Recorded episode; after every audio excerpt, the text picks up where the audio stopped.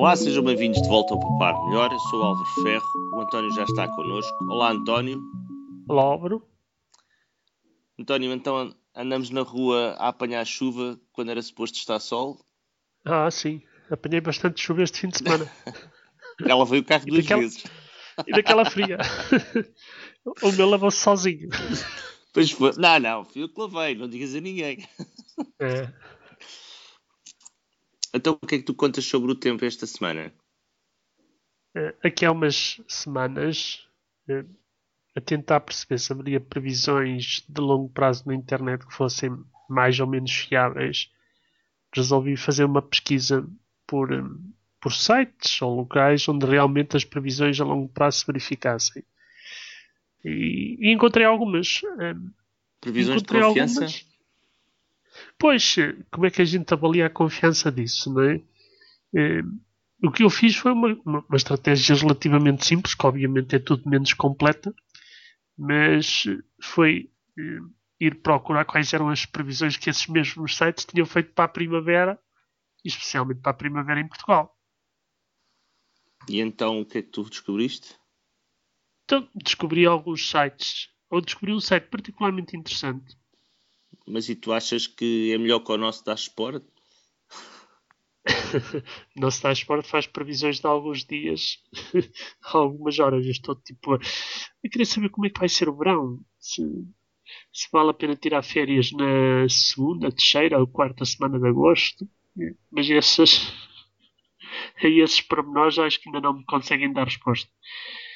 Mas eh, basicamente tentar saber se, se vamos ter um verão mais quente, mais frio, mais seco, mais úmido. E então, nesta pesquisa, no, realmente o que me chamou mais a atenção foi da AccuWeather.com, porque previu que eh, o tempo para esta primavera tivesse uma primeira parte bastante chuva, ou digamos mais molhado, e que depois eh, ia ficar seco. Estas previsões foram feitas em fevereiro E e bateram certo, bateram certo. foram particularmente boas. Então tu achas que vale a pena pensarmos em pormos isso como o nosso, lá no meio do nosso dashboard? Eu agora acho que vou fazer a experiência, porque agora as previsões para o verão que esse site dá é de uma coisa chamada Beneficial Rain. É, chuva Chamada o quê? benéfica. chuva benéfica. Chuva, benéfica. Uhum. Eh, Pelo que eu estive a ler, eh, chuva benéfica é uma coisa do género. eh, Assim, os chuviscos de vez em quando, daqueles que dá para assentar o pó. E, Hum. portanto, é, é uma previsão razoável, embora a parte quentinha aparentemente fica para o resto de Espanha e o resto do Mediterrâneo. Portanto, esperemos que esta chuva benéfica não queira dizer um bocadinho como foi o verão do ano passado, em que só se tiveram duas ou três semanas, como deve ser. Mas eu até gosto desta chuva, esta chuva limpa eh, para deixar os relevados eh, Lava os carros, não é? lava os carros e assentar as poeiras. Sim, acho que sim. Acho que, tirando o aspecto. Eu, eu, por acaso, já não sei se esta chuva benéfica deste fim de semana já conta para o verão ou não. O verão também, efetivamente, já não está muito longe. Eh, mas se já conta, eu acho que eles estão a acertar. E, e, portanto, vamos ver se, se continua. Até é bom, porque os fogos florestais também podem ser menos. E, e pronto, o único problema é realmente chover ao fim de semana, não é? Que não é das alturas em que dá mais jeito que chove. Até o São Pedro está contra nós. Pois, depois, entretanto, vi mais algumas previsões. Eh, Das previsões que, que vi, nada me entusiasmaram assim por aí além. Eh, Vi uma do Weather Network, em que nós ficamos aqui no meio de uma mancha fria e quente. Portanto, vamos ter tipo um, um verão, se calhar mais ou menos. A menos. Exato. E o normal, não é? Porque warmer quer dizer mais quente, cooler quer dizer mais frio. Portanto, basicamente, se nem está mais quente nem está mais frio, está igual.